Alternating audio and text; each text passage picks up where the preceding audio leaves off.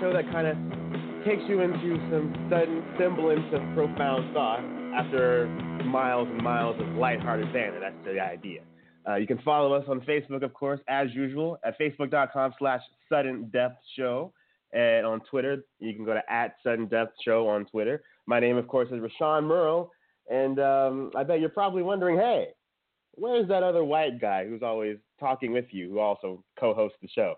Uh, Alex Riddles, who you might be referring to. Well, funny story about him. You see, um, apparently he tried to eat a live lobster or something, and of course the lobster pinched the back of his throat, I guess, and now his throat's nice and sore and and can't speak, or at least can barely speak. Uh, something to that effect happened. I'm not quite sure why he would do that. I've told him over and over about trying to eat live lobsters, but does he listen to me? Of course he does not. Uh, no, hey, there's Alex right now. Hey, Alex, uh, how you doing? Uh, you doing okay? wait, wait, I can't. What was that? I can't understand what you're saying. Say that again. Are you okay? Uh, so yeah, that's about what his voice sounds like. You're you're gonna have to sit this one out, Alex. Uh, but never fear, you sudden depthers out there, because uh, we have someone on the line that's been so nice to join us to fill in for Alex. Um, his name is Michael Tseng. That's Sang with a T, I'm told, known in some quarters as T Sang, uh, others as Mikey, uh, probably other quarters as I don't know, Cletus. He's known as many things in the many quarters, and he's been so nice enough to join us and help fill in. So, Michael, how are you doing? You all right? What's up? Yeah, I'm doing great. How are you? I am fantastic. Uh, thank you so much for uh, filling in for Alex. I'm sure he really appreciates that. Uh, don't you, Alex? wow. Well, it certainly sounds like he's enthusiastic. So. yes. if only you could speak right now. you just take a rest, Alex. Okay. So Mike and I will handle it from here. Um, and so Michael is um, about to be a, a, doctor of some sort. I believe an eye doctor, an eye surgeon, or something to that effect. Isn't that right? Yes, that is correct. I actually just recently matched into my uh, residency program. So, uh, not quite sure what that means, but it sounds fancy schmancy. So, congratulations. Thank you, thank you. It's a big deal. and you wander around uh, New York or somewhere around there, those parts? That's right. I'm in the Bronx the concrete jungle where dreams are made of, or something to that effect. I would imagine. Yeah. Uh, how do you like I it think there? Socrates by the way, said that. uh, you know what? That's right. uh, the Bronx is great. It's you know it gets a bad rap for uh, you know being really ghetto, but um, right. No, it's it's it's not bad. There's actually predominantly Italians where I live, so. Uh, Mamma you know, mia! oh man. Yeah, it's a it's a spicy neighborhood. What do you think about that, uh, Alex? all right, all right. Calm down. It's okay. Just chill out. Chill out, right? Oh man. Uh, yeah. So you know, living in the Bronx is pretty great. It's close to Manhattan, which is fun, and uh, yeah, I'm actually I'm staying here to uh, for more training, so I'll be here for the next four years. All right. So you're gonna go ahead and get educated and make the dollar dollar bills, yo. I imagine. That's the goal here. Yes, that is one of the goals. The biggest goal is to treat eye disease, but dollar of course dollar the healing part, yeah, blah blah blah. Come on now, it's about the dollar dollar bills, yeah. Right. Okay, Okay, so all right, all right. so Michael's joining us. I guess I can be real. yes, there you go. Michael's uh, nice enough to join us from New York, and we're we, we're based in Houston, obviously. And um, you know, something that people in New York and in Houston and all over the rest of the country and all over the rest of the world witnessed just a few days ago was the inauguration, the oh so unexpected and unique inauguration of the 45th president of these United States, one Donald John Trump. Uh, that was President Trump nowadays. Um, you know, this I thought the J was for Julio. Right. yes. And so when Bruno Mars No? says Okay. Julio get the stretch, he's talking about Donald Right. Trump, obviously. What do you mean? yeah, that's all right. That's you know that's always what I thought, but I guess uh, we've been listening to different music. Anyway, keep going. That's right. Sorry You, you guys in the Bronx and in Texas, we have different musical styles, obviously. um, but yes, so Donald Julio Trump is now president of the United States, and you know, uh, as he chronicled many times here on Sudden Depth, he said and or done things that some people have really liked, but a lot more people have really the opposite of liked, uh, as in not Mhm. liked. Um, and that kind of behavior apparently continues. It continued throughout the transition and is continuing now as president. So, you know, first off, before we get started here, um, you know, Alex and I have made our opinions known about Donald Trump, what we think about him. It's kind of a mixed bag for us. Um, isn't that right, Alex? So yes, he, he agrees. So, um, I told you, you can't speak. Uh, so uh, that's how we feel about him. You know, we like some of the policies that he's espousing, but some of his uh, behavior is less than desirable, and some of the things he's done and said uh, have been really Mhm. less than desirable, and we kind of chronicled that on the previous episode. But just for the audience to get up to date on how you stand, do you like the guy, or do you the opposite of like the guy? You know, I to be completely honest, I'll tell you two things, and both of them are not based on fact. Or you know what? They're based on alternative facts. How about that? Yes, Um, That's because that's that's week. the hot. To- yeah, that's the hot topic for the day. But you know, first of all, I don't know anything about it. Um, but you know, as a physician, I think repealing the HCA uh, is pretty aggressive. Uh, I don't know what they're really trying to do in replace of that, but you know, my dad is a physician, and he's got a large increase of patients these days, but he's happy because these people needed this healthcare. You know, these people were really sick, and even though he's a lot busier, you know, he, he realizes that it's good that these people are getting the treatment that they need. So, you know, I again, I don't follow politics too closely, but you know, I read the ACA was repealed, right? Rashawn, what, what's up with that? What happened? Can you tell me what that is, or Yes, I will tell all of us what the deal was there to the extent that I know. So, you know, we all know that in 2009 there was a hot, heated debate about, uh, you know, the Obama's healthcare initiative and what that would look like. People were afraid that it would include too much of the federal government kind of interfering in the relationship between patients and their doctors. What ultimately Mhm. passed was um, a healthcare uh, kind of system where you have an, an individual mandate where everyone has to buy insurance or pay a fine. And, and that is Mhm. supposed to put everyone in this large pool of money that people who are really sick can use to get health care at a more affordable rate. Um, but of course, the thing about the individual mandate is it only works if a lot of young, healthy people, like I assume you and I, and not Alex, he sounds like that.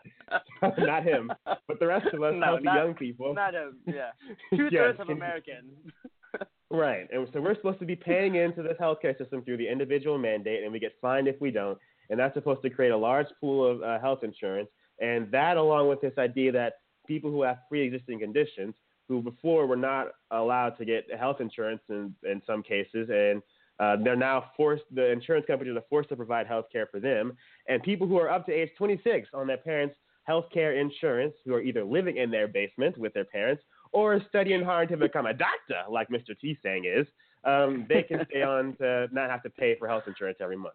Um, what ended up happening was uh, a lot of young people, you know, a good amount signed up for Obamacare because there's this big kind of campaign push where the president would go on between two ferns and go on YouTube channels with people who bathe in Cheerios or whatever or Froot Loops and Mhm. you know hawk the thing every every enrollment period.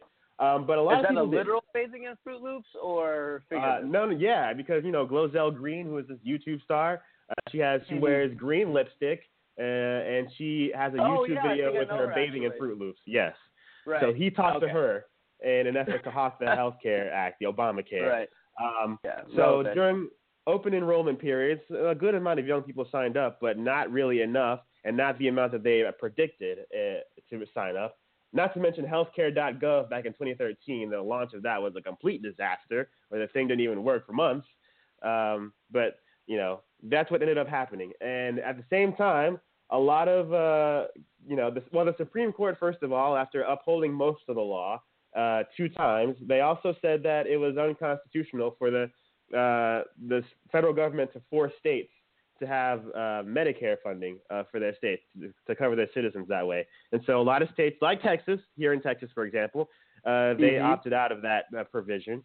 And so you've got like Mhm. a patchwork of different states that some have Medicare coverage under the Obamacare Act and others don't.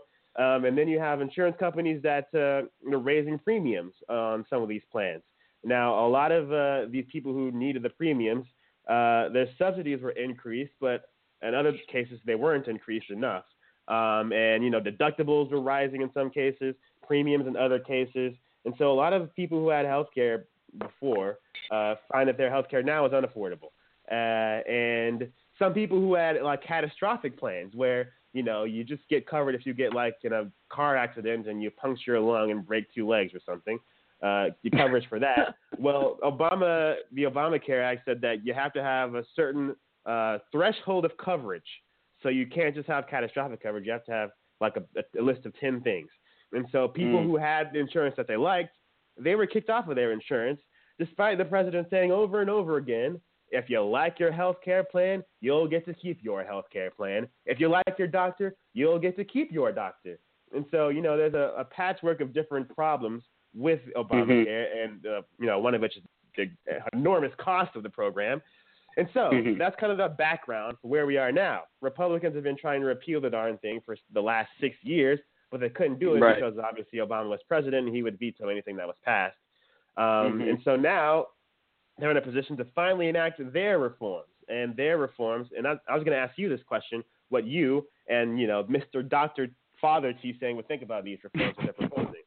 So you know they're, they're trying to take all the Republican ideas that have been hashed over the last six years into one bill, which Trump is going to be signing soon, one would assume. And some of those ideas include uh, allowing people to purchase insurance across state lines, um, because the theory is that if people in the Bronx, for example, can buy plans mm-hmm. out of Texas, that'll force those Bronx insurance companies to be more competitive with their prices, i.e., lower them. And you know, it's kind of the, the free market competition idea. So that's kind of right. one idea. Another is health savings accounts, where you have you, it's kind of self-explanatory, kind of account set away for any health insurance related costs you might need to cover. Um, and another is um, kind of block granting Medicare to the states. Um, I don't actually know what that means, but uh, maybe you do because you're in the field. But that's uh, like those are the three big things. Their proposals. Do you think any of those things would know, be effective? I I like the sound of that for sure. I just I guess um, you know how solid are these plans? Like how hashed out? Because these kind of things take an enormous amount of planning and uh, you know logistics. And I guess on paper, Rashawn, the way you broke it down for me, the first two things at least, you know, they sound good. They say promising. People need a lot of health care, and um, the as long as we can get it to them, you know, I'm happy. I don't care who it's under. I don't care if it's under, you know, evil Trump or whatever. If we can get something to, you know, help the people who need it, then by all means, you know, if Satan himself wrote this act, then I'll put it into you know, give it a go. But uh, yeah, do you know how hashed out these plans are? Well, right. So you know, there are uh, several hashed out plans because you know different Republicans like uh, Paul Ryan, who's kind of was the big budget wonk guru on Capitol Hill until he became Speaker of the House. Um, he had right. been putting out concrete plans, and he actually has went out on the GOP website. It's called the A Better Way Plan, and it has some of the things that I talked about, and it also has this idea of tort reform, which um, you know people in my industry, the law industry, go around suing right. doctors like you because you mess people up allegedly, and so it says a petition. And so by getting rid of tort reform, it would cap the amount of damages that one would be able to sue for. And so doctors like you would be able to stop practicing all this preventative medicine, all these things that you're, uh, you know, doing to patients, and so that you can cover your rear end, a CYA, if you will, and that would thereby bring down some of the cost of these procedures. That's how the theory goes, anyway. Um, mm-hmm. And so Paul Ryan has this concrete plan out. There's also another guy, uh, Georgia Congressman Tom Price. Uh, he's the guy Price. who has been nominated to be the Secretary of Health and Human Services under President Trump. Uh, he also has put oh. out his own plan. He's a big kind of healthcare hawk. He used to be a doctor before he actually was a congressman. Um, again, he has some of these well, same then. types of things. Um, Senator Rand Paul, uh, he actually is an eye surgeon, uh, or at least by trade, he's an eye surgeon. He's he has been what you're going to be, and he has his own kind of libertarian version of these. And so what we have here is a hodgepodge of different Republican plans, but we haven't settled onto one Republican plan. The Republican Party Right. is kind of trying to decide which of these um, um, plethora of ideas we're going to use in our final bill, and that's what's going on right now. And so, you know, they're going to have a lot of more free market oriented solutions, and the uh, goal would Mhm. be is to one not mandate that people buy something, and number two is to get uh, the choice about the kind of health care and health insurance Mhm. that people have in the hands of them and their doctor, as opposed to some federal bureaucrat. Um, but uh, you know, from what you've heard about the GOP plan, you think that you know if it could get passed, it would give the same kind of access to affordable health care that Obamacare was supposed to do. I think yes, I think access is definitely good. What I will say about you know the ACA's quote unquote pushiness is that sometimes people need a little help. You know, I think like the Republicans and conservative thought is very you know it's very like uh kind of like pull yourself up by the bootstraps and like you know you can be a trillionaire if you just try uh we don't need the government you know handing out handouts all the time but you know i think eh, y- there's no perfect system and No silver bullet, think- you mean? what's that No silver bullet. Right. No silver bullet. So, right. I don't think people should be forced into buying healthcare. I do think there are people out there who probably don't have it because they think they don't need it because whatever, they're healthy and they've never needed it and their father and their grandfather and their grandfather's grandfather never got sick. You know, but you know, you you never know what happens to these people. So, Right. You could be like Alex and put a live lobster down your throat, and end up sounding like this. He didn't think he needed Right, health care, but look at him now. and if you know if there wasn't such a push for people to quote unquote be forced to um you know get health care then you know alex might be quite quite in harm i i guess. Right. uh, but i i agree. I think um people don't necessarily like the idea of being forced. It's it's un-american. It's it's not what we like to do right? Yeah, but unfortunately, the entire Democratic Party is likes to be forcing people to do a lot of things, uh, like healthcare, for example. and now, you know, this is a great conversation about healthcare, and it will continue because this will be an ongoing fight, and we'll have to see how Obamacare is unraveled over time, and how the GOP replacement plan is, well, I guess unraveled as well, but different kind of unraveling, I suppose. So I could have thought of those words better, but there's always next time. So, Yeah. um, but that's a great start to the show here, and we've got a, a fantastic show, by the way. We're just we're going to talk about uh, Donald Trump uh, dividing America and the media and the Oh, left dividing America, the Women's March on Washington that happened this weekend, and we're going to have a special interview, our first sudden depth, sudden guest interview with one Joseph Quezada, who is a, a Houston-based lawyer. I don't know why. okay, Michael finds Joseph's name funny, I guess, but okay. Uh, Joseph's gonna stop sorry. by I and- I love the wordplay.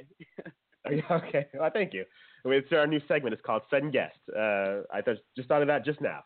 So it'll be called that, and he'll join us at the, the latter part of the show to talk about his feelings about Trump and his administration from the Latino perspective. So that'll be fun. But Oh, first, well done. we have Donald Trump uh, spoke with the uh, at the inaugural platform on Friday in Washington D.C. and right after 12 noon after being sworn in. Did you catch any of that, Michael? The speech? I wasn't. I wasn't able to hear it. I was. Uh, I was in the hospital. Uh, but can, you, Yes. can you give me a quick summary of? Uh, Oh, don't worry. Not only will I give you a quick summary, this sound bite that I'm about to play will give you a quick summary. Here's a highlight of, the, of what he had to say in the inaugural address in less than three minutes. Take a listen to this. Today, we are not merely transferring power from one administration to another or from one party to another, but we are transferring power from Washington, D.C., and giving it back to you, the people. We the people. For many decades, we've enriched foreign industry at the expense of American industry, subsidized the armies of other countries while allowing for the very sad depletion of our military. We've defended other nations' borders while refusing to defend our own.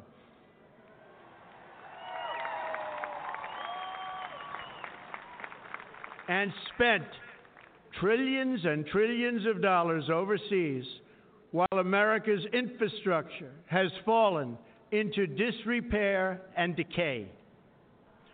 From this day forward, a new vision will govern our land. From this day forward, it's going to be only America first. America first. Yeah, so you know that was the gist of his speech, really. If you break it all down, it's Mhm. a very populist message. It's a very we're going to put America's interests first above the rest of the world. We're going to stop fighting these wars we don't need to. We're going to put our own interests first. We're going to renegotiate these trade deals that these Mexico and China have been taking advantage of us. We're going to fix the inner Mhm. cities, you know that kind of thing. And some of it was very populist, but some of it was kind of Bernie Sanders ish with all this uh, talk of renegotiating the trade deals and canceling NAFTA and such. So, you know, that kind of populist vibe, uh, is that the kind of uh, political philosophy that you want to see in your leader? Um, I mean, I think you know the power back to you is. Oh man, that sounds great. Have you seen that clip? Uh, a little bit of a segue, but um, yeah, have you seen The Dark Knight Rises? Uh, I've seen the movie, Yeah, yeah. Yeah, so there's actually uh, the the antagonist in that movie, Bane, uh, Yes. makes a speech after he takes over Gotham, and he says the exact same quote. He says, "We've taken over Gotham to take the power away from these corrupt politicians to give it to you, the people." Uh, and you know, all over my Facebook, it's been like, "Of course, Donald Trump is a real life villain." Oh, good grief. um, But you know, he ran his campaign on a lot of these populist ideas. During the speech, he also kind of trashed the establishment. Basically, said, you know, for decades, these establishment politicians, even though there are like dozens of them right behind him when he was saying this, right. they've been putting their own interests first, trying to line their pockets without thinking about you, the American people. And we're going to stop Mhm. that right here and right now. And I think a lot of his supporters, at the very least, and maybe even some Bernie Sanders supporters, kind of like that kind of talk. And and so I think that you know that if it's done correctly, that could be uh, a less than villainous thing for the country. It could be maybe a heroic thing, don't you think? Yeah, I mean, I think I think self-preservation and uh, you know fortifying America and being, I think, kind of these days there's kind of a question of like, is America the greatest country in the world? And like, you know, we're struggling in a lot of facets, but you know, if Trump can make us feel that, you know, feel like we're truly the best and kind of focus on ourselves as opposed to maybe spreading ourselves too thin in other countries. I mean, in a vacuum, that sounds great, sure, you know, but you know, in, a, in an inauguration speech like that, you have to keep it broad. You have to keep it, you know, uh, consumable for the greater mass, I guess. Yes, Um, that's what he did in his campaign. He speaks in very consumable ways, if you will, uh, not Yeah. not too sophisticated in his vocabulary. You know, uh, we're gonna build the wall. Who's gonna pay for the Right. wall? Mexico. So yeah, not not a lot of detail or depth there. Very little sudden depth on his Exactly. Part. But yeah, so that's but, how he's you been know, able to- It yeah, go ahead. excited. Yeah, no. Um, you know, you know, do you think he's gonna build the wall, Sean? In a word. Uh, I mean, it's kind of hard to do it in a word. I think there's going to be a portion of the wall. I think uh, he's got to have something. He's got to have something in four years to come back and say, "I kept my biggest campaign promise." Do I think he's going to get Right. 2,000 miles of border wall? Of course not. Uh, do I think he's going to get Mexico to pay for the wall? Of course not. But he's going to, I think, you know, build some part of the wall at, at the very least. You know, he said during the campaign he wanted a thousand miles of border wall of the 2,000 mile border because the rest of the border is filled with kind of natural borders like rivers and cliffs and stuff. Um, Sure. And there was a bill in, 20, in 2006, uh, around there, that the Congress actually passed when George W. Bush was trying to push his immigration reform package through. That was uh, this fencing act that was supposed to build, I think, 700 miles of fencing. But of course, that fencing never got erected uh, because you know politicians are slow and whatever, whatever the problem was. And so part of Right, the right. appropriations process, in, in other words, you know, the budget for each year, some of the first budget, he's, the budget that he's negotiating with Paul Ryan is supposed to have money to at least start building that wall. Now, it's going to have problems with people, leftists particularly.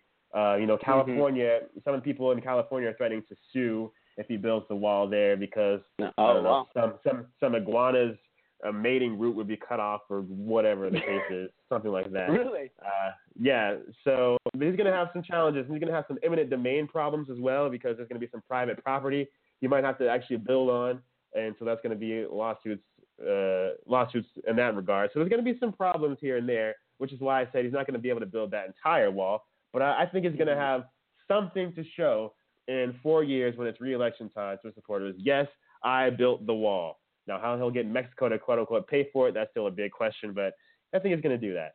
Um, but I guess you're kind of more skeptical. Well, I'm something else I'm picking up on. So it's early in his presidency, but you think you want to do another four after this four? I mean, he's been saying like this entire past weekend, you know, he, he'll speak to the CIA or to some leaders of Congress, and they'll say, uh, for the next eight years, I'm going to do this. And, oh, uh, he, my. During his transition period, he went to Louisiana um, because inside political baseball, Louisiana, the Senate election process is a runoff process. So if you don't get 50% or more of the vote in the Senate race, there's gonna there's a runoff that happens in December.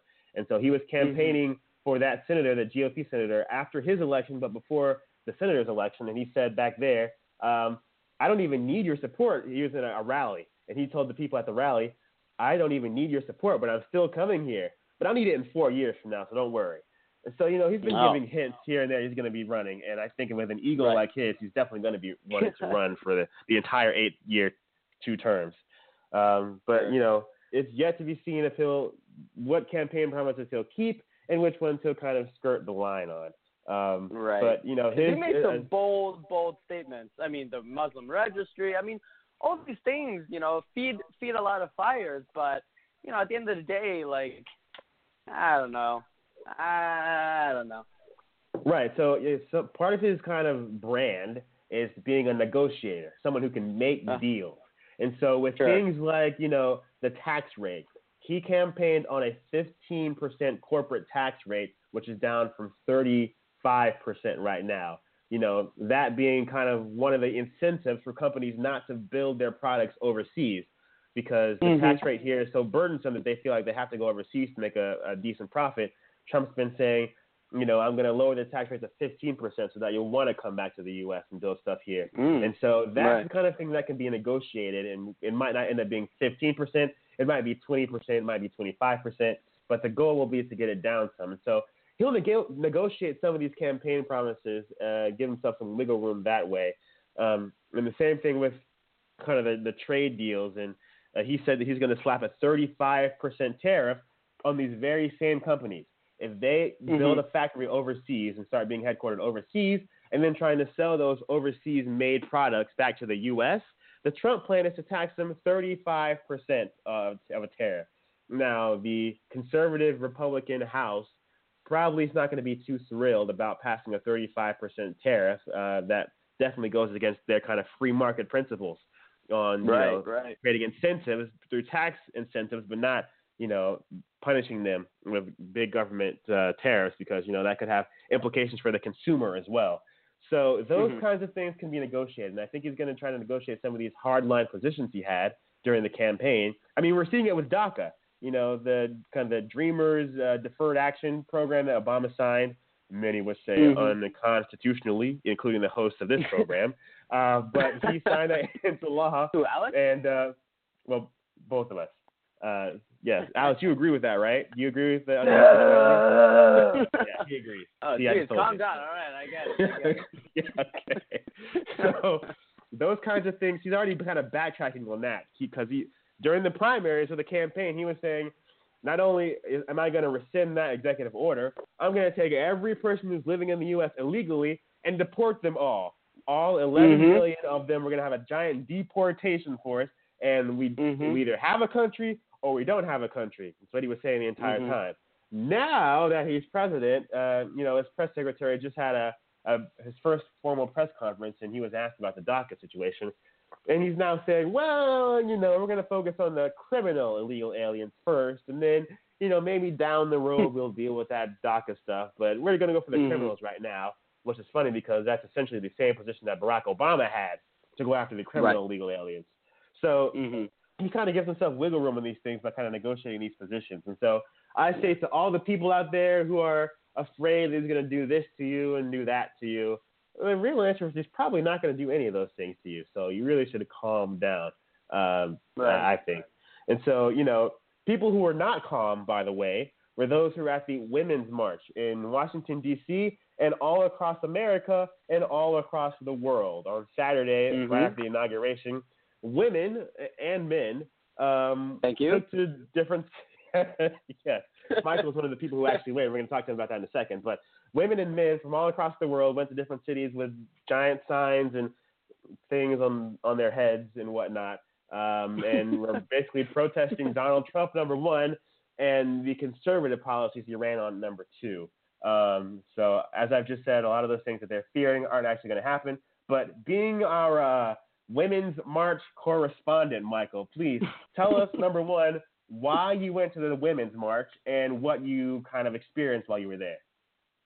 Yeah, so um, you know, I I'll be honest. The main reason I went was because my sister was going, and she asked me to go, and I said, "Yeah, absolutely." Um, Michael, who wears the pants in this family? Come on. well, uh, I think we all wear pants, but the biggest probably, probably my sister. Good point. um, you know, I it's my first protest ever. Rashawn, have you been to a protest? I have not. Exactly. So you know, I, you know, I see what's going on. I'm not that crazy about Trump and his policies, but at the same time, I'm not that well educated. So anyway, so I went. You know, we all made posters. They were this is in New York City, right? No, I went home to DC. I went to the real thing. Oh, look at you, Mr. Fancy Pants. All right, please continue. That's right. So she wears the pants, but I have the fancy pants. That's right. So okay, we, uh, I got it. um, yeah. So uh, you know, we got there. I actually missed all the big talks um, that uh, you know they got. Uh, Michael Moore. And, We're going to play uh, some of those talks in a minute, so don't worry about that. But just tell us about your oh, experience great. while you were there.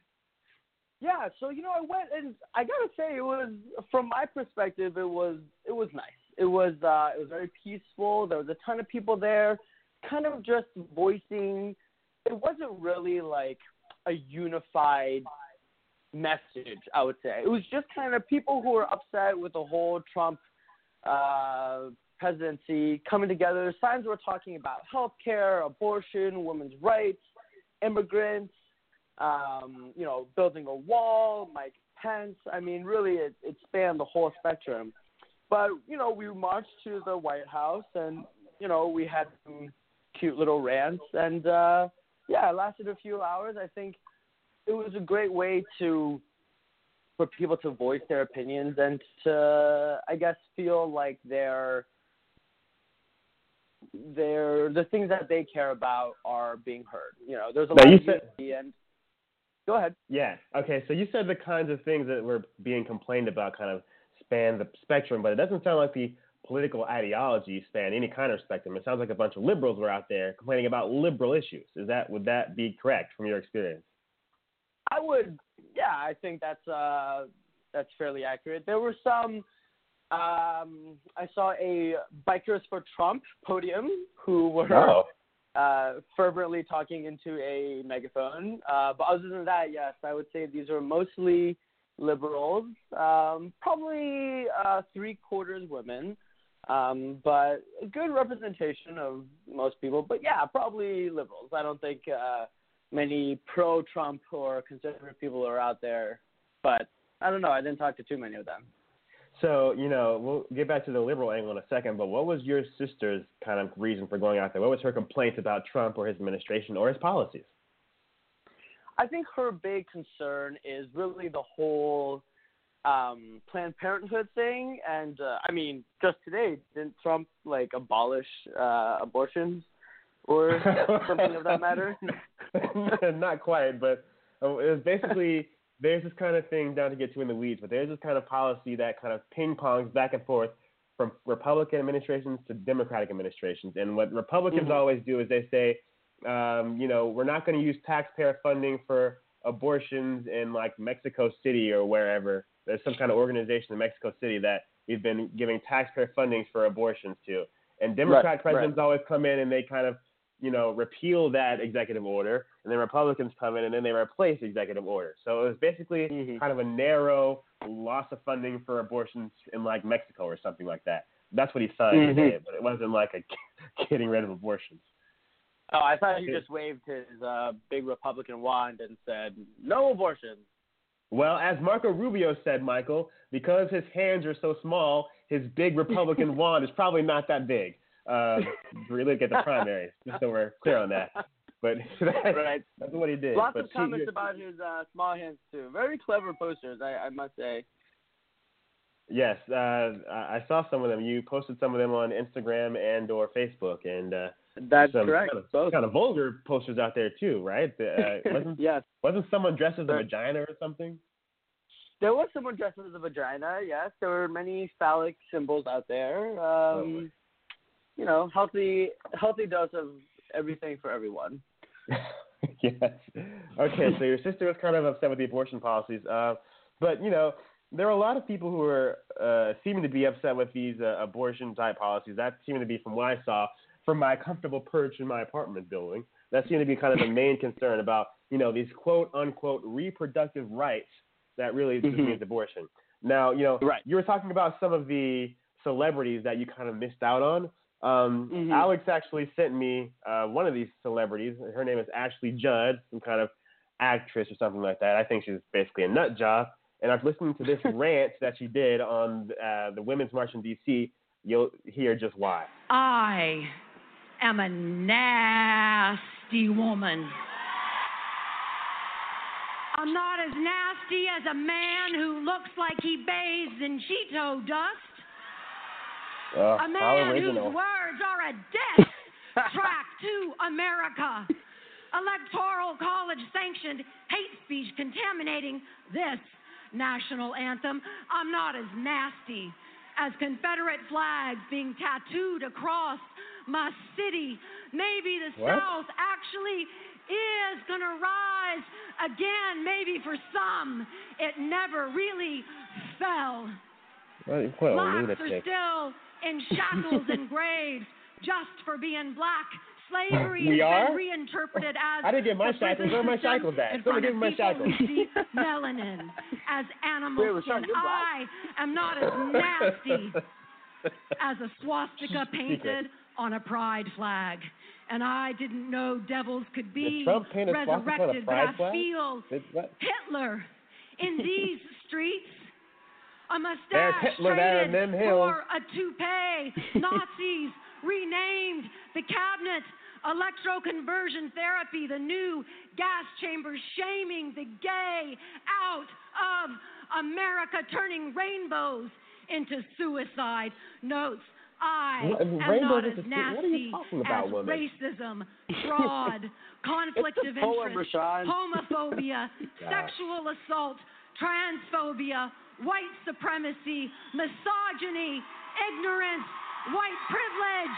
Check that list off. Check all those lists off. You go, girl. I'm not as nasty as using little girls like Pokemon before their bodies have even developed. What? I am not as Wow. nasty Whoa, as your Gotta catch 'em own all. daughter being your favorite sex symbol. Uh, okay. like your wet dreams infused with Excuse your me? own genes. But yeah, I'm a nasty woman. A You're also an insane woman. That's what you are. Um, this was like there are people cheer. There are thousands, maybe millions of people cheering this nonsense. Um, th- Mhm. Is that something that would have been cheer? If you had heard this, uh, would you have been cheering this kind of speech? Well, what I'll say is that the hype was real. You know, people got really excited, and I got swept in it, and it was great. I think Trump is only one of two things. He can only be the hero or the villain, and you know that kind of dichotomy makes for really intense discussions about our new president. You know, like he can't just be like this dude. He has to be the harbinger of evil or the savior of men. And when that's the case, you know, emotions and and and statements about this man become very extreme. Yes, Um, we're so, yeah. we're having wet dreams while catching Pokemon girls and then shackling up black people as well and writing swastikas on rainbow flags. It's just insane. Yeah, well, I mean, hey, conservatives out there are like, well, liberals are just, you know, just stabbing little babe, cute babies in the hearts and having gay sex everywhere while smoking their marijuana. So, you know what? I think it's about the same. well, this is an interesting point though because what I was going to talk about, we were going to do a Rashawn log today, which is a Rashawn monologue, by the way, for you, those of you guys out Oh. there. But um, you know, it's going to be about the media, but we'll save that for when Alex comes back and he can actually speak. Um, but I was going to talk about the difference between the coverage of the Tea Party protests in 2009, 2010, and the coverage of this Women's March. You would have thought that this Mhm. Women's March on Washington was like the next uh, Martin Luther King March on Washington. yeah, no, something that to that degree. And when the Tea Party did the exact same thing in 09, and it was barely covered by the mainstream media. And so, well, like, how many people were there?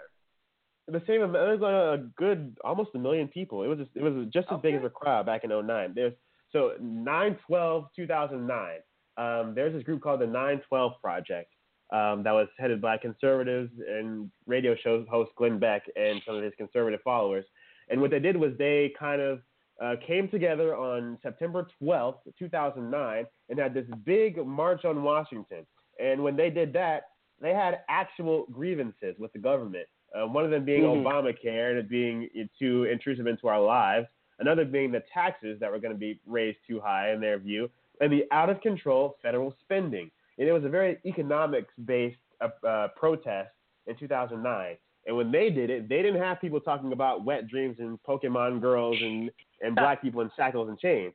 And I mean, there were, I mean, and what they would do, the media, is that they would take like one protest with one sign. Like there's like one guy who had Obama looking like um, some kind of Native American Indian doctor with like a sheath cloth on and some horns coming out of his head or whatever. And then like Sure. there's one other guy who had like Obama with a Hitler mustache. And the media would focus on those two people like on a loop. Every time there was going to be a Tea Party protest reference in the news, it would be like the Obama doctor guy and the Obama Hitler guy with the sign, and that would be all they would show over and over and over again. And you know, MSNBC was calling them the tea baggers, and Obama called them Mhm. that too. And we all, well, people who have ever been to Urban Dictionary know what tea bagger means. but this is a family show, so we will not repeat it here. Uh, but they're mocked. this and is a family show, really? Yes, yes. Alex didn't realize that last week, but yes, this is. Um, okay. so anyway, um, you know, they were covered to that kind of. There's these kook, right, far right conservative people who are wearing like Benjamin Franklin wigs and going out into the mall and talking about dropping tea into the Boston Harbor or whatever.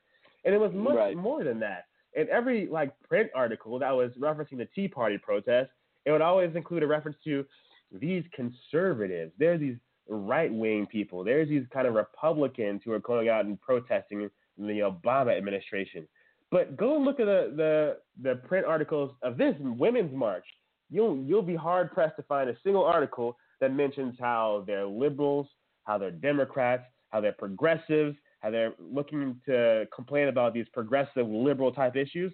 There's not Mhm. a peep of reference to ideology in the coverage of this march. It's just, you know, normal average people spontaneously across the country, across the world on the very same day that was planned. It was, it was spontaneous, mind you, coming together and protesting Donald Trump's administration and his policies. Mhm. So like Right. the these might seem like kind of trivial things, the difference in words, but they really do matter because they shape how America and the world views these protests and the ideologies associated with them. And so, you know, Mhm. um, what I was going to complain about is the kind of disparity in the coverage and treatment of these two things.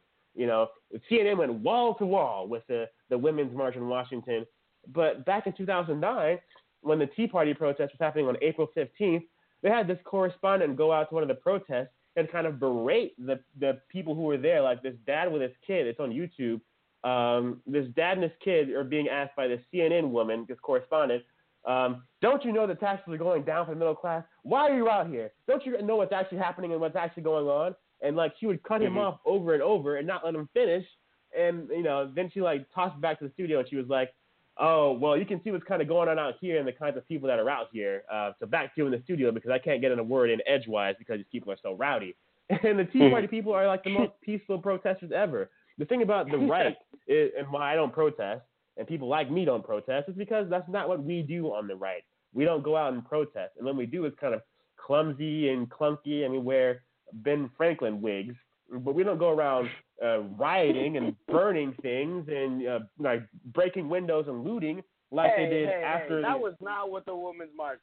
no, no, no. That's not about. what the women's march was. not but get it I'm, I was going to say after the inauguration, though. That's what I was going to. After the inauguration Sure. that night, there were riots and burning of cars. You know, Larry King had a rented car. Larry King with a rented car, for the love of peace. And that car's windows got busted in D.C. that night by these protesters. And there were Mm-hmm. 217 arrests in D.C. alone on the night of the inauguration by left-wing protesters. Now, obvi- now you're Mhm. right about the women's march. That was a peaceful march. But in general, like on the inauguration night, and whenever there's a black man who's shot by the police, regardless of what the circumstances are, it doesn't matter if it's justified or unjustified. A lot of these cities they go up in flames because left-wing protesters who are feel aggrieved by the man or the system or Republicans or conservatives, they come out and burn Mhm. stuff up. And but the right, Right. never does that. And so, you know, the way that the media covers the right and the left is very disparate and very unfair, Mhm. and that's why I complain about things like that. I mean, do you see any difference in the coverage of the Tea Party and those protests in 09 and 010 versus the coverage of this march? This march? I mean, I didn't see either coverages, but I, I take your word for it, and I think I think this this bias is well known. In fact, it almost explains the disbelief of over you know Donald Trump winning. You know, everyone everyone thought Hillary was going to win. It wasn't even it wasn't a question. Like we were just going to watch it as a formality, and then all of a sudden, you know, Trump wins. Um, and I think it's because the coverage has been, you know, more one-sided, and um, yeah, I, you know, that's that's my understanding of the situation. And let me get to uh, now Madonna, who was speaking on uh, Friday as well. Um, Oh, you know, right. CNN and MSNBC, who was you know were covering these this like it was Jesus coming back or something. Um, they were covering this wall to wall, and when Madonna got on stage and dropped the f bomb live on TV three times, you know they were had to cut away from the coverage, but they were still praising Madonna for the sentiments she was expressing and how powerful her speech was, despite her crazy ranting. And part of her ranting was talking about blowing up the White House. Listen to this, Michael. Yes, I'm angry. Yes, I am outraged. Yes, I have thought an awful lot about blowing up the White House. Yay! But I know- yay. That this won't change anything. Oh, for the love of Pete.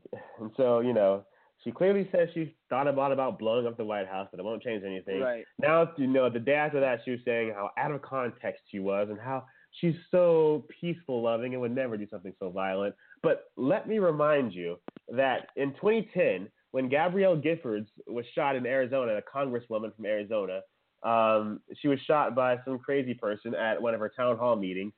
Uh, the media went hog wild over Sarah Palin because Sarah Palin had said that we should be targeting districts across the U.S., including Gabrielle Giffords districts. Now, she was obviously talking about targeting those districts for the election, the House election in 2010, the midterm. Everyone knows that. But Sarah Palin, Mhm. you know, she had to lower the temperature because she was ratcheting up the temperature in this country because people can do something violent if they hear someone saying targeting a district. But when Madonna says, I thought about blowing up the White House, no, come on. She didn't really mean that. She was just being uh, joking. And then they just take her word for it. And it's just, that's how the coverage is. And that is why people on the right are so fed up with uh, the media, number one, and the left Right. in general. Do you see that point? Well, the right has their own media, right? Well, they have they have uh, you know Fox News gives conservatives a voice and has people who you know they don't treat conservatives like you know some crazy person from Mars, and then the right, Right. has talk radio, and that's pretty much it. You know the left has everything well, the right else. also has sudden depth, and that's a pretty big yeah. deal. So yeah. I think I think Uh, it it's about equal at this point, right? No, CNN, certainly not equal. MSNBC versus Sudden Depth. It's you know I, I think it's fair. Right. Well, our ratings are about as big as MSNBC, so in that sense, it is equal. You're right about that. Um, but you know, you know, this is kind of thing that you, Trump uh, and his, his spokesperson were complaining about. How it's just in the uh, his first press conference, um, his full press conference, uh, he was talking about how you know the media is always presuming the worst about Trump and his administration. Everything is viewed in a negative light automatically. They're never I given mean- the benefit of the doubt that the Obama administration was given. They had CNN had a reporter in the early days, the first 100 days of Obama's administration, at a press conference, get up and ask Obama what has enchanted him the most about his job as president. Yeah, it'll be a cold day in Hades before the media ever asks Trump what's enchanted him the most about his presidency. for the love of Pete. Well, okay. Trump has said some pretty colorful things that I think warrant some skepticism, to put it in the most mild sense. So I don't think I can't. I don't know. Again, I can't think of a president who's been this controversial. You know, in my life. That is my true. You know, 26 all, years you're right. He does say he shoots himself in the foot. He basically hands the He media a gun to shoot him with. Uh, but on the other hand, there's a lot of things that they, you know, he does right or at least doesn't do wrong, and they still uh, don't give him the benefit of the doubt. And the perfect example from Right. this past weekend is, you know, uh, when the, report, the a pool of reporters came into the, the Oval Office, and one of the pool reporters from Time Magazine, Zeke Miller, uh, allegedly was looking around for a bust of Martin Luther King Jr. that Obama had put in during his time. And uh, Zeke Mhm. says he couldn't find the bust, and so he goes and tweets out at lightning speed, "Oh my gosh, Trump has removed the bust of MLK from the Oval Office." Now, people who are at that rally that you went to, and the left in Yes. general, already views him as kind of this racist bigot. You heard it in Ashley Judd remarks. He's putting you back in shackles, black people. Um, Yep. So if you're going to see something that. out like By that, yeah, I, I am too. I hate these things. If Alex could get better, he'd give me the key, but uh, I'll be in shackles from now on, I guess. Uh, but anyway, uh, you know, this when you tweet something out like that, it's obviously going to have racial implications. And people are going to pick it up really fast, and that's going to be uh, seen as evidence about just how racist Trump is. He removed the bust of MLK from the office a week after MLK Day because he doesn't like black people. I told you I knew it. But it turns out the Mhm. story was bogus. The bust of MLK was right there in the Oval Office. Zeke just didn't take the effort to go look for it very well. Um, he says there was a door covering it or something like that. It's totally unbelievable. And so, you know, you, they assume the worst at every turn, at every chance they get. Now, does Trump do some things that warrant negative coverage? Why, of course he does. And he does it more so than most presidents do. But that doesn't mean Mhm. that every single thing he does is evil or horrible and that everything should be viewed in that light. And while it is kind of complaining and whining from the White House press secretary to be complaining about that because you got to have thick skin in that job, there is a lot of truth in what he's saying about the, the lopsided media coverage, is there not? Yes, definitely. I think I think I mean all I'll say about this is that there's some things that Trump says that cannot and should not be ignored. Um, and then when those things are triggered, and I don't mean to use that word because it's a very Yeah. uh, Right. very charged word, but Yes, when, you know, nowadays. when those things ignite emotions within you, it's hard to be be fair. You know, it's hard to be like, yes, he's sexist, but I actually like his policy on environment. You know, like it's just Right. like, wow, he like really shits on these people. Like, I bet you people just watched, and I don't feel this like when he did the whole impersonation of that reporter, and I don't want to get into that, but like that's that's intense. You know what I'm saying? Like, I'm willing to say he's a bad man just for that, and then we'll go to what else he says. I'm like, well, he kind of did the thing where he made fun of that poor little reporter. So Right. So I will remind you once again, by the way, this is a family show, Mr. Tseng, and uh, we like to use maybe the word defecates on something or something to that effect. Uh, Ah, definitely. so- I, I apologize. for the love of Pete. But yes, I get your point. Uh, we talked about the the uh, disabled guy actually last week and uh, several times before. But yes, again, he does do things that warrant uh, criticism, obviously. But again, that Yeah. doesn't mean everything he does is like Hitler. And you had people I I inauguration speech. You know, Chris Matthews from MSNBC called his speech Hitlerian for the love of Pete. I mean, it's just so irres. This is the same guy who got the frill up his leg when Obama spoke, if you all remember that, and now it's calling Trump Hitlerian. It's just ridiculous, and it's uncalled for. And if the press, you know, you said people kind of have their own emotions when when mm-hmm. they when Trump says certain things, but the press, the journalists have a job to put those aside and just tell us what happened. Right. Uh, bring right. truth to power, challenge them when they need when they need to be challenged, but you have right. to be able to put your own um, biases aside when covering the White House. You want to, if you want to have right. opinions and expound, spout mm-hmm. those opinions, then become a commentator, become Bill O'Reilly, mm-hmm. become Chris Matthews, and you know, clearly state where you stand. But if you're going to pretend to be an objective journalist, then be an objective journalist. That's all I ask. Is that so much to ask? It, it just might be, Rashawn. It just might be. Great. Um, well, um, I thought it might be a lot to ask you to come on the program, but you came on anyway. And you know, you said you never talked to me for 40 minutes before. Well, you've now spoken for 56 minutes to me. So oh, I told geez. you time would fly by. That's almost a whole hour, and we still got an yeah. interview coming up after this. And so, oh but God, anyway, what an exciting I, episode. I know, I, but anyway, I do want to thank you. This was a very good appearance by you, Mr. Tseng. You might have some more appearances in your future um, if you keep this kind of stuff up. Uh, oh, but thank, you for coming on. Oh, it was my pleasure. Absolutely. Hey, Alex, tell Michael thank you before I leave. oh, wow. His voice got a lot better. Like three years old, but that just gets me every time. I'm, I'm sorry. His voice got a lot better over the course uh, of the show. That's, that's a lot stronger now. Yeah, it's. Uh, I think your timing is really getting there, man. We, I don't even think you need to bring Alex back. I, I hate to say that, but you know, I think you kind of got his role down pat. Yes his essence. That's right. that's right. Right, right. Uh, yeah. I mean, that's, anyway, that's all I got from him. Thank you. You very busy, I'm sure, with your doctoring, and you came on anyway, and we appreciate it. Yes. Uh, thanks for coming on yet well, again, and don't be a stranger, okay? You're very welcome. Thanks for having me on the show, Sean. No problem. That's Michael Tseng, everybody. Um, he, he really was pretty good. Now, the moment we've all been waiting for, or at least some of us have, but you probably should have because this is a great moment.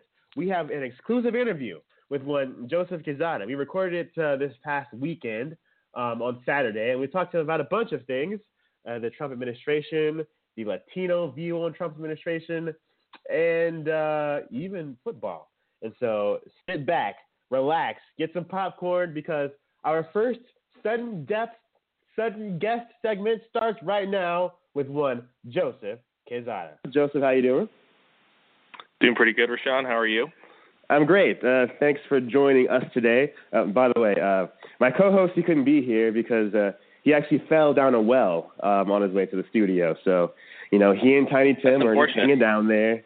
It is unfortunate, and uh, I told him about those wells and walking down them, but he walked down them anyway. So um, we'll see if we can get him out. in the meantime, we had wells in yes. Houston, but I suppose yes. it's uh, suppose they're present everywhere. Yes, we have a a new mayor um, recently, and he uh, apparently installed well. So he'll come back at some point. Uh, I'm not sure when, but you're here right now, and that's all that matters. Uh, Joseph, by the way, is a lawyer, a Latino, and a liberal. Uh, he's really good with the L word descriptions. Um, we called him L word Joey uh, back in law school. But uh, just so you know, this this guy is on point.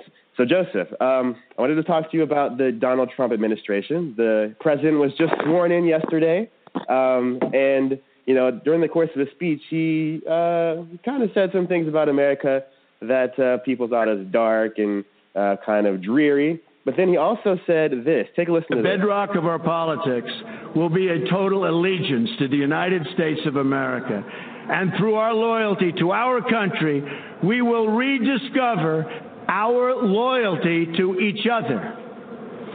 When you open your heart to patriotism, there is no room for prejudice.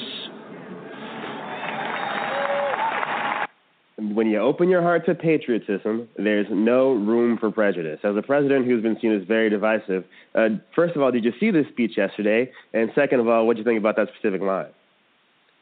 I I did catch glimpses. I did catch uh, bits and pieces of the speech yesterday. Um, obviously, as the uh, crowd that was in attendance indicated, it was uh, it was not a very uh, uniting uh, movement. uh, based based on what I observed from the little bits and pieces that I did see. Um, I so I caught bits and pieces, and I did hear that particular part. And you know what's what's what's funny about about patriotism and being so united is that he has constantly made reference to a time period uh, where, according to President Trump, uh, we were much more united. And he, it, it's this it's this speculative time period that was uh, apparently when America was great. And so what's what's interesting to me is the amount of uh, the amount of of individuals who have progressed, particularly you know in different racial in different ra- uh, racial groups in the right. past decade, the past two decades. Uh, I want to know where they stand in Mr. Trump's ideal image of the American society. And So it what sounds like basically what he's saying there, though, that, that he wants, uh, you know, us to come together and put America first. All of America's interests should come first, and because we as Americans all basically want the same things, if we think about America first, then that should unite us all, and we shouldn't be at each other's throats and so divided. Uh, do you not buy that he is going to actually follow through with that kind of ideal in his administration? I do I do buy that he's going to follow through with it. Now, do I buy whether it's the, whether it's a ideal goal for an America where he is currently elected as president? I do not. Um, I do not think that he his his entire tone from the from what I saw at his inaugural campaign and I and I listened to and read you know excerpts of it later. He has not he has not shown the kind of demeanor or any kind of of of uh, indication of being a president who's going to instill peace and unity with our within our country. If anything, the amount of retaliation and, and backlash that he has received through protests, through uh, through the lackluster of support that he's received from a majority of of the uh, of, of individuals who are our age and our generation, uh, is a big indication to me that he is not going his his goal or his ideal campaign of, of putting American patriotism as, as a priority only appeals to one demographic, and, and in my opinion, it is not the uh, it is not the majority uh, of the of the individuals who elected our previous president. What so, demographic do you suppose there's appealing to? Division. I'm sorry. What what demographic do you suppose he's appealing to if he's not appealing to that demographic you just talked about? Well, I think uh, you know Dan Rather wrote a uh, wrote a nice essay on this yesterday on the day of the inauguration, and uh, I think he put it best in the sense that he talked about how the uh, the kind of demographic that he was that he's appealing to is typically older, a generation that was from the 50s and 60s, and their majority are white males. Uh, and I think Rather put it best in pretty much saying that Donald Trump, in- in just his general tone on the day that he was elected as U.S. president, has not gotten out of campaign mode in terms of his tone of aggression. And to me, it is it is ironic that he is preaching for unity, yet is yet is the effect is still so divisive. Uh, just because, and I I feel like the only the only audience he's appealing to happens to be that of those who elected for him, which is that particular demographic, uh, older an older white generation. So then, um, why do, how do you suppose it is that uh, Trump was able to garner enough electoral votes and win enough states to become president? Because you know, a lot of people who voted for Barack Obama twice in the Rust Belt states, you know, Wisconsin and Pennsylvania, Michigan, Ohio, Iowa. Those people, a lot of them turned out for Donald Trump this time around, and there weren't even enough minority votes in states like Florida and North Carolina to be able to push Hillary Clinton over the top. Why do you suppose he was able to reach out to those Obama voters who flipped to Trump? Well, you know, I think I think there were just, uh, I mean, I think the Republican Party had been on its way up, and I, I do think that if it had it, you know, I think Hillary Clinton's campaign was was not. I don't think she was strong enough to to de, to deter a lot of these uh, would-be Democratic, uh, you know, voters.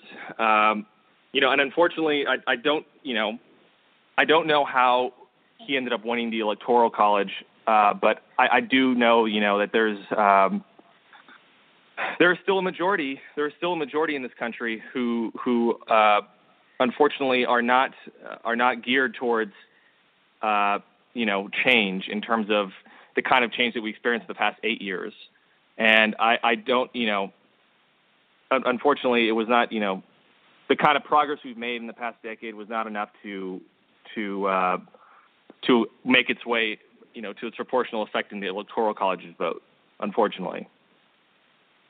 Okay, so um, you know Donald Trump, you're mentioning how divisive he is, and um, you know he is pretty divisive in some of his rhetoric, including what he said the very first day that he launched his campaign. You know, we played a clip of this uh, last week on the show, but listen to this uh, one more time about what he said about Mexicans being sent over the border. When Mexico sends its people, they're not sending their best. They're not sending you. They're not sending you. They're sending people that have lots of problems, and they're bringing those problems with us. They're bringing drugs, they're bringing crime, they're rapists, and some, I assume, are good people. Now, if you, if you I have to laugh because, first of all, the grammatical errors, and they're bringing those problems with us. Uh, leave those aside. But if you could put your Latino hat on for a second, your uh, sombrero, if you will, and speak for all Latinos wow. uh, in the country, if you don't mind. Um, how do you think that that kind of comment kind of led to some of the divisiveness of his campaign and how uh, the Latino community sees him nowadays from the very beginning? Well, I think a majority of, of individuals who heard those statements uh, looked beyond the grammar, and I think the initial outlash is that it uh, it is extremely offensive towards anybody of Hispanic heritage, uh, and that that was that was not even prior to the uh, Trump University lawsuit involving, the, you know, a federal judge, uh, where similar comments were made. But but just generally speaking, uh, as as a Latino, and not even not even as a liberal, but as a Latino generally uh, to generalize and to instill this negative this negative connotation with being a Hispanic living in the United States, regardless of where you're whether you are a, a first generation or second generation uh, immigrant, it it instills a negative hate that no that that no prior candidate had instilled to that degree. Uh, right you know, it's it's and, and consistent with with everything, with the entire nature of his campaign, and even to the date of his inauguration, uh, Donald Trump's bombastic statements and general generalizations, uh, for some reason or another, resonates well with his with his voters. Um, right. And you mentioned you know, his generalization. you know, he speaks kind of in a general sense. He's not very precise with his language. Uh, but I do want to ask you about this particular comment. Do you think he was really uh, intentionally trying to alienate Hispanic voters writ large, make them hate him, or was he speaking to what you know what I think, and I've said on the show before, is this kind of idea that we have to just secure the borders and make sure that people who are coming across the border um, uh, do it legally, um, because you know in, in that clip he said. You know, he has this idea that Mexico is sending people over the border, but not every Mexican, just the worst of the Mexicans, the drug dealers, the rapists, the criminals. And now we know there are bad people who come from Mexico into the country. So is that what he was actually talking about, or you know, do you think he had some sort of malice in his heart towards Hispanics? I don't know if he has malice in his heart towards Hispanics. I mean, obviously, you know, on, on Cinco de Mayo, he he demonstrated how much he loved the Hispanic culture by showing himself posting of him eating a taco bowl, right? So how could the guy possibly hate Hispanics when he posts something like that? Uh, oh, but, oh man! I mean, do, do I think do I think that you know, do I think that the general tone of his campaign is that he is a malicious person towards Hispanic individuals of Hispanic culture? No, I don't think anybody who is necessarily anybody who displays a discriminatory tone towards a certain race is necessary necessarily malicious. However, do I do think that he has a degree of of of uh, what, what I guess what, what the way to, the best way to answer your question is I want it concerns me that there has been no specific clarification as to how he how he makes determinations. There's been no statistics cited, no, you know, there's been no indicators as to how he makes his determinations as to who are the quote bad Mexicans or the bad people who he's sending over the border. Does that does that tell me that there might be a presumption that any Hispanic or Mexican is of a, a bad kind? And and then you know, I think what he said in his quote was, you know, and you know, I'm sure some of them are good people. So what bothers me most about his statements are that he is operating under the presumption that all Hispanics that, are sent, all immigrants that are sent over, that are sent apparently by the Mexican government, according to, you know, if if we could take what he said, you know, accurately, he said sent by the Mexican government are bad people. They are sending us, they're rapists, they're sending us, they're murderers. so are we to operate under the presumption that all Mexican Mexican immigrants are or immigrants coming from Mexico are these terrible people, and that some of them may be decent human beings? So anybody who speaks in a generalization, operating under the presumption that a majority of these individuals fit that particular category, to me, has a degree of I wouldn't say maliciousness, but there is definitely a degree of, of a, there's a discriminatory tone in that in those statements. Yeah, I, I would, uh, you know, I can understand that point of view, but I, I think it's just more of the clumsy way that he speaks. Uh, you know, there was the grammar issue in that one statement as, uh, alone, but you're right. It's not very precise with statistics and or does, data. And does that, and, what it says.